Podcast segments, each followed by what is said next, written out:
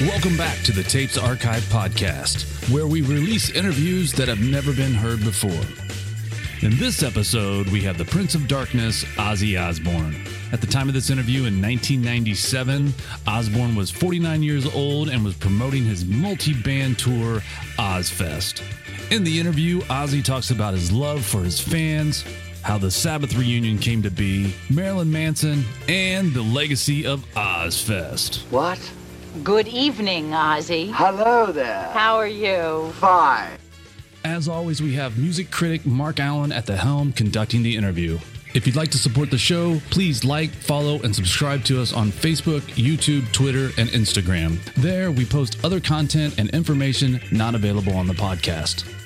If you'd like to read the transcripts for any of our episodes, please head over to our website at thetapesarchive.com. We'll jump into the interview after a quick word from our sponsors. The Tapes Archive is proud to be sponsored by the true crime documentary Dead Man's Line. You've got a hundred armed officers around here trying to get a shot at me.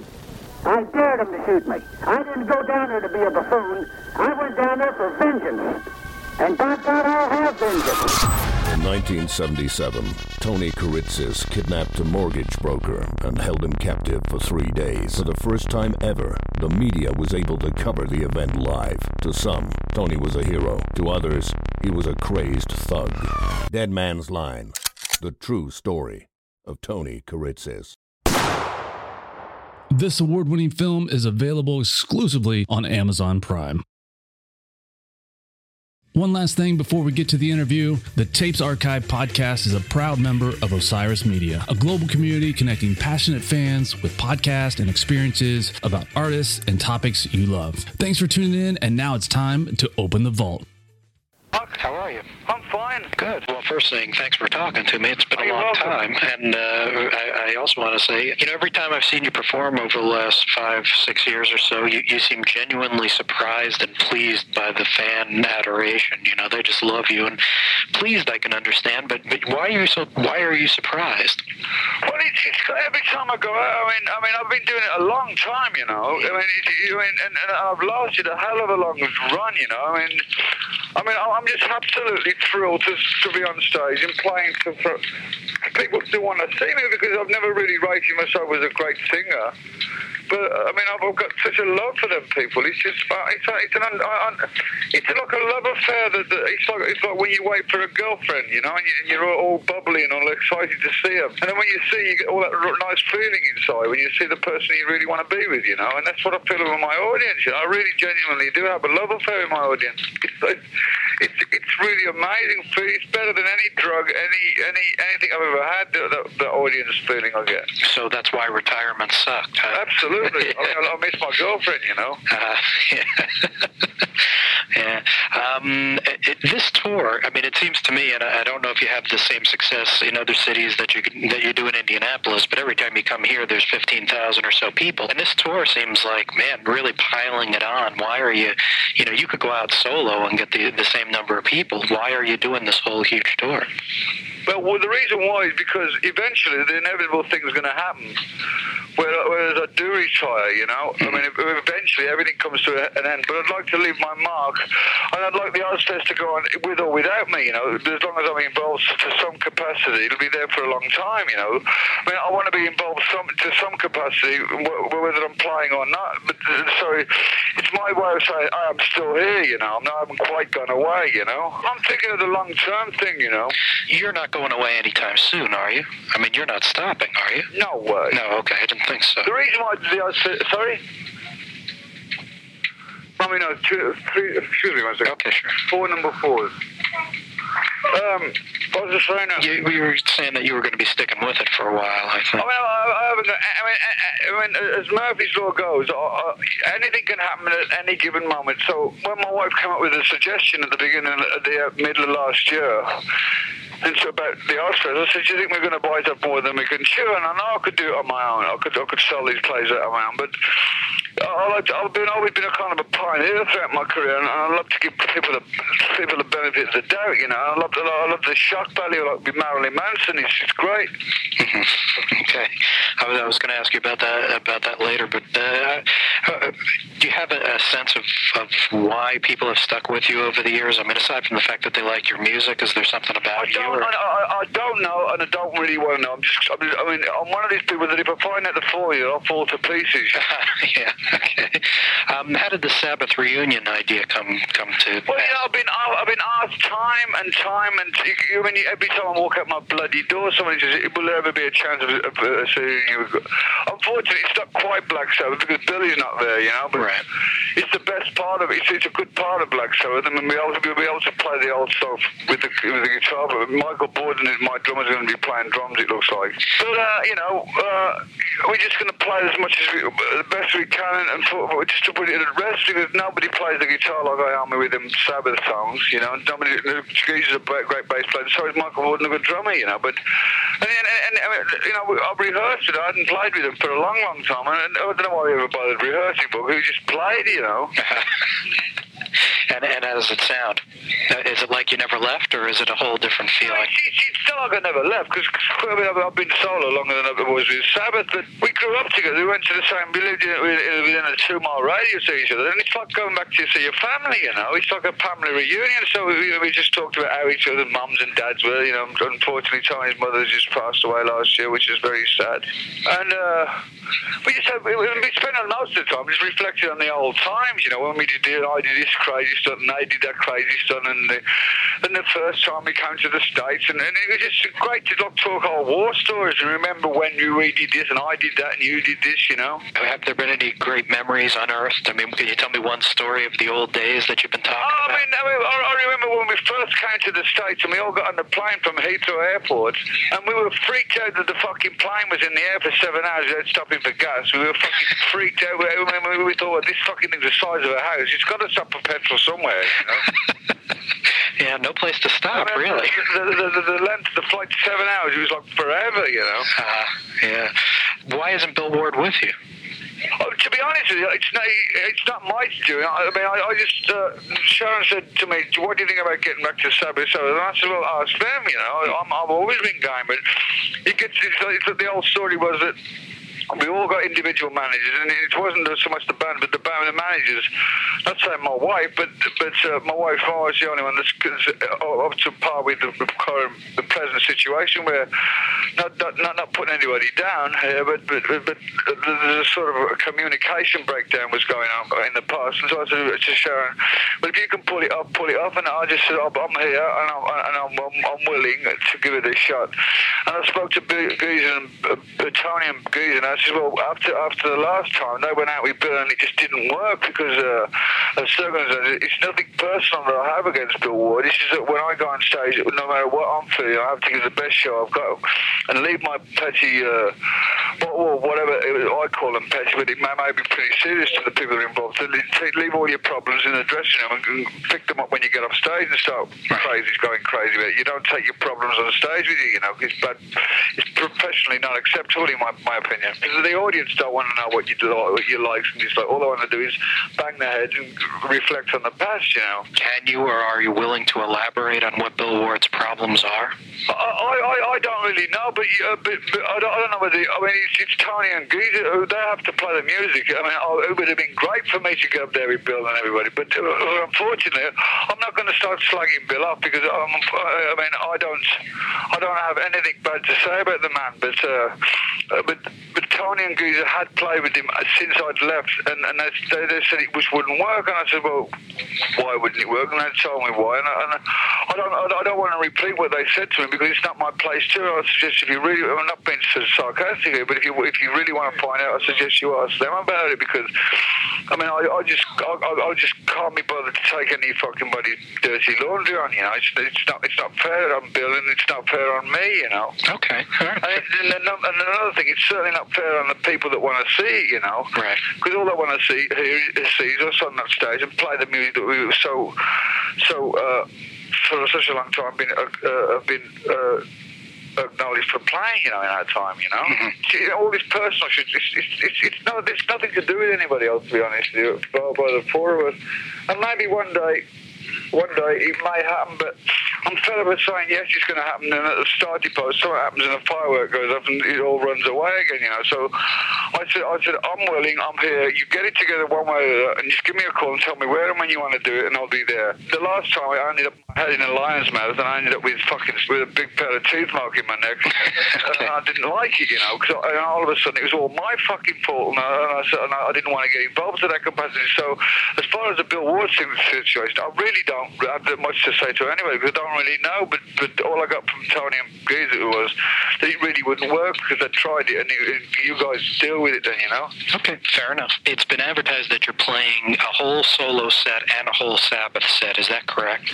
Uh, uh, I mean, um, uh, it's, uh,